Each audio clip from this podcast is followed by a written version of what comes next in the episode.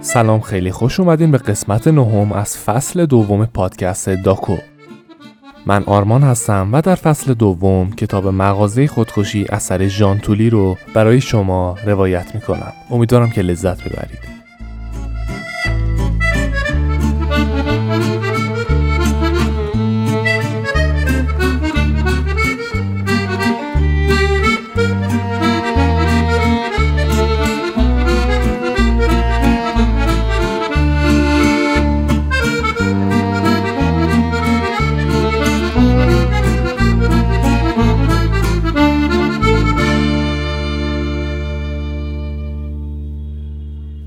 امروز صبح خیلی مشتری نداریم.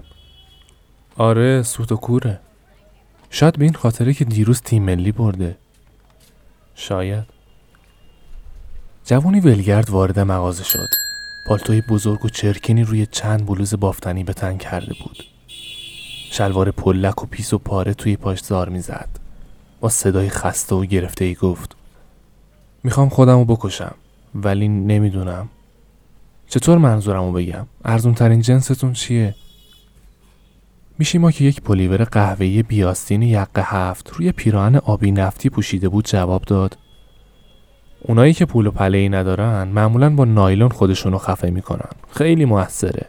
اینجا یه گره چسبی هم داره که محکم زیر گردنتون بسته میشه. قیمتش چقدره؟ آقای تواش لبخندی زد و پاسخ داد. هیچی چیزی نمیشه. جوون ولگرد با دندونای پوسیده زیر کلاه پشمی چینی و قرمزی که موهای کثیف و به هم ریختش از اون بیرون زده بود به ناله و زاری گفت اگه تو زندگیم آدمای خوب و فداکاری مثل شما بیشتر می‌دیدم این حال و روز هم نبود. یا اگه یکی عین شما مثل یه پدر مراقبم بود میشی ما با شنیدن این حرف عصبانی شد. کافی آقا. ولی به خانمان به نایلون باز شده اشاره کرد و گفت برای تشکر من روی اون نیمکت روبروی مغازه میشینم و اینو سرم می‌کنم. رهگذرا اسم مغازتون رو روی سرم می‌بینن. واسه شما هم یه تبلیغی میشه. یه جورایی آگهی به دوشتون میشم. میشی ما کسل شد. خیلی خوب. مشتری رو به سمت در هدایت و در رو براش باز کرد. هوای بیرون بسیار سرد بود. چه سوزی میاد. زود برو بیرون. آقای تواش به محض اینکه در و بست دستاشو دور بازوهاش چسبوند و از شونه تا آرنجاشو میمالید تا گرمش بشه. به سمت بسته های شانسی روبروی پنجره رفت و کف دستش روی پنجره بخار گرفته کشید. بیرون مغازه جوون ولگرد و دید که به اون سوی خیابون رفت و روی نیمکت نشست. از پنجره دید که بی خانمان سرش داخل نایلون کرد و بند چسب زیر گردنش بست. مثل گل پاپیون گلی که به زودی پرپر می شد نایلون با تنفس او پف کرد. جمع شد. پف کرد. اسم مغازه مثل توپی لاستیکی که بادش می‌کنن برجسته تر می‌شد. پاها جمع شدن. دستا توی جیب پالتو فرو رفتن. سر کبود شد. مرد فقیر به یک سو افتاد و خفه شد. حالا می‌تونستی پشت نایلون رو بخونی. آیا در زندگی شکست خورده اید؟ لاقل در مرگتان موفق باشید.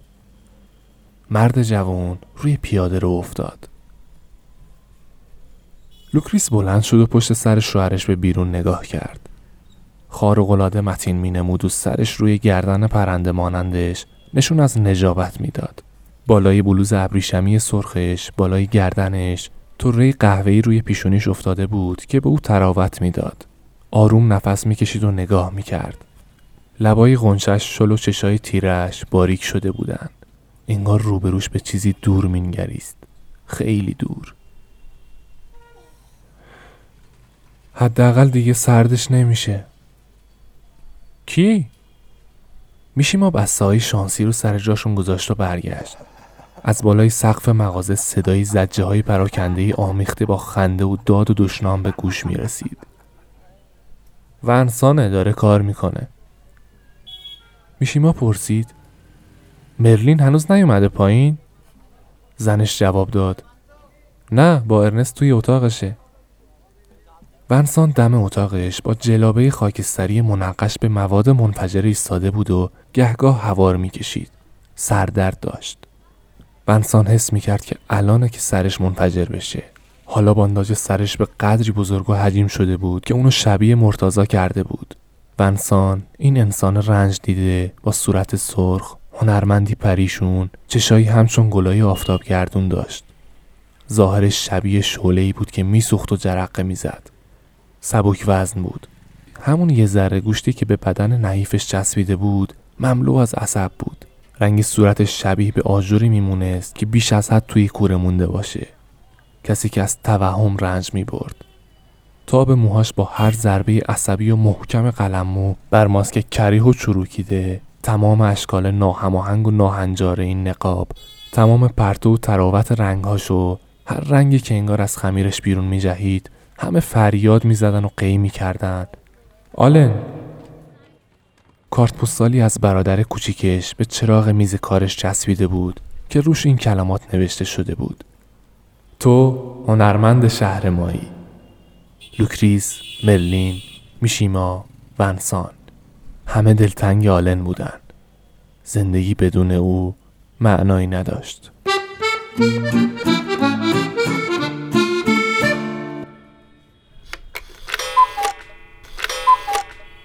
آقای تواچ با تعجب بالا نگاه کرد و چشاشو به ساعت مغازه دوخت. عجب دوباره راه افتاد. بعد نگاهش رو پایین آورد. او بازم که شما این هنوز زنده این خانم تواچ جلوی ویترین سما مشغول کاغذ پیش کردن یک بطری برای پیرزنی خمیده بود. جونوری بدقواری که قبلا یک زن بود نالید. اگه بدونی چقدر طول کشید تا پیر بشم. به نظر می رسید این جوندار علیل که اندازه یه بچه شده بود به سوی گهواره تازه میره. اشکاش می‌تونست رودخونه ای رو لبریز کنه. لوکریس سرش رو برگردوند و دید بچه کوچیکش بقچه در دست با موهای پریشون کنار صندوق ایستاده.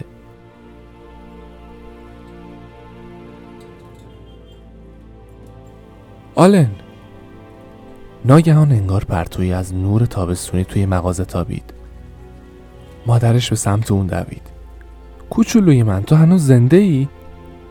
وسایلش بی اندازه رنگارنگ مثل گلزاری توی تابستون می درخشید.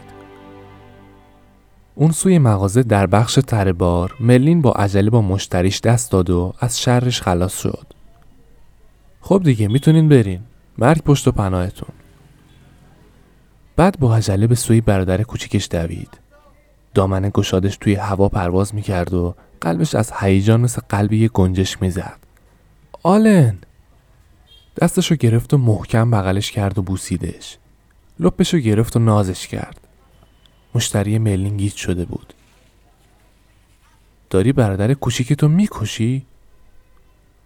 چی؟ معلومه که نه مشتری غمگین نفهمید قضیه از چه قراره بود دوازده یوروین پرداخت آهسته از کنار آلن عبور کرد و مبهوت حال خوب او شد که نور تابان از سر و روش ساطع می شد.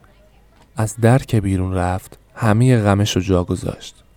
خانم تواش داد زد ونسان ونسان بیا ببین کی اینجاست آلن برگشته ونسان ملش ملش کنان با بسته شکلات بالای پلکان مارپیچی این خونه کهنه و سابقا مذهبی ظاهر شد باد از زیر درب جلابه منقش به بمب اتمش خورد و اونو به لرزه در آورد. آلن از پله ها بالا رفت و برادر بزرگترش رو توی آغوش گرفت. چطوری هنرمند؟ چاق شدی یا؟ ونسان این ونگوگ امامه به سر به پلیور کلاهدار آلن خیره شد و جذب طرح روی اون شد. تصویر آکواریومی بود که زیرش نوشته شده بود خدا حافظ. بالای آکواریوم یک ماهی قرمز به بند بادکنکی بسته شده بود که بالا می‌رفت و از دمش آب میچکید ماهی دیگه داخل آب بود و به سمت او فریاد می‌زد و چند حباب جلوی دهنش کشیده شده بود نه برایان این کارو نکن. ونسان نخندید. این چیه? همینجوری واسه خنده. عجب. پایین پله ها میشیما با تأخیر ظاهر شد و به سمت آلن داد زد. چطور اینقدر زود برگشتی؟ فرستادنم خونه. این بچه که با صداقت خودش همه رو متعجب می کرد کسی که با همه خودمونی بود از پلکان پایین اومد و خندش فضا رو پر کرد. اونجا خیلی خوش بودم ولی این کارم مربیا رو حسابی کفری کرده بود. آخه من بلد بودم چطور بچههایی رو که قرار بود بمب انتحاری بشن آروم کنم.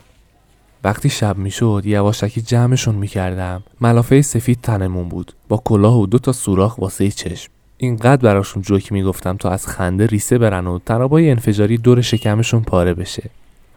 موقع دستشویی بهشون گلای صحرایی نشون می‌دادم و می‌گفتم اینا تو این هوای داغ با شن و شاش شطور و باد صحرا به وجود میان. اونا هم میفهمیدن زندگی چه چیز شگفت انگیزیه بعد بهشون آهنگ بوم بوم قلبم می‌زنه رو یاد دادم و با هم میخوندیم. فرمانده یگان خودکشی پاک داغون شده بود. من ادا در می آوردم که مثلا چیزی از تکنیکای اون حالیم نمیشه. خلاصه از دستم کچل شد. یه روز صبح که حسابی قاطی کرده بود کمربند انتحاریشو بست. زامن اونو کشید و بهم گفت خوب نگاه کن چون می‌خوام این کار رو فقط واسه ای تو انجام بدم. و خودشو منفجر کرد. بعدش هم منو فرستادن خونه. میشیما ساکت سری به بالا و پایین تکون داد. شبیه بازیگری بود که دیالوگش فراموش کرده بود. بعد سرش رو به چپ و راست چرخوند و گفت تو باید چیکار کنیم؟ لوکریس با اشتیاق جواب داد. منظورت واسه ادامه تعطیلاته؟ می‌تونه تو ساختن سم به من کمک کنه. ونسان از بالای پلکان گفت. می‌تونه توی ساختن ماسک هم به من کمک کنه.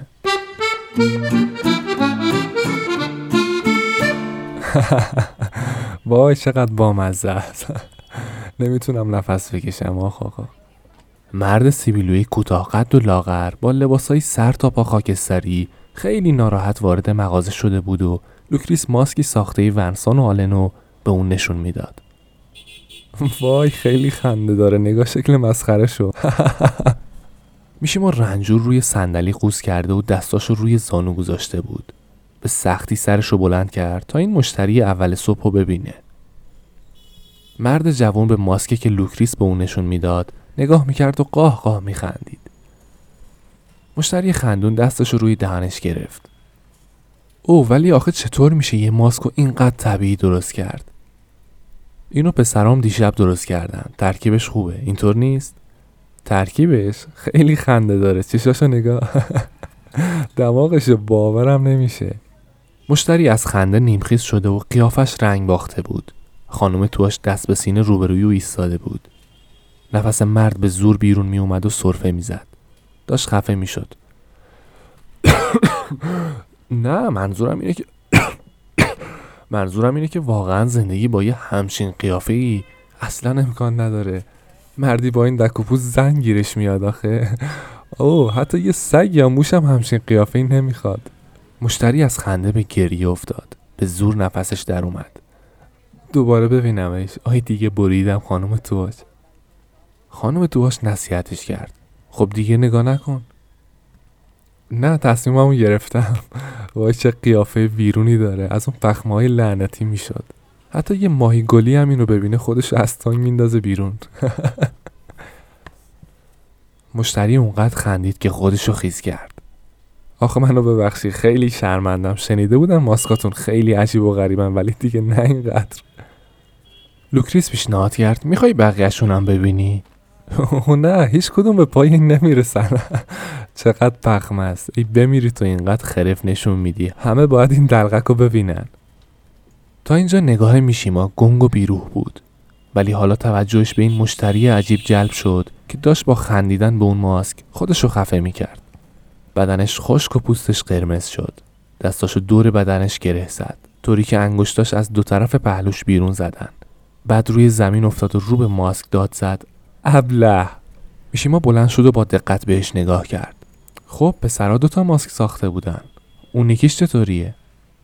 لوکریس برگشت و به او ماسک پلاستیکی ساده و سفیدی رو نشون داد که آلن و ونسان توی دماغش یه آینه کار گذاشته بودن.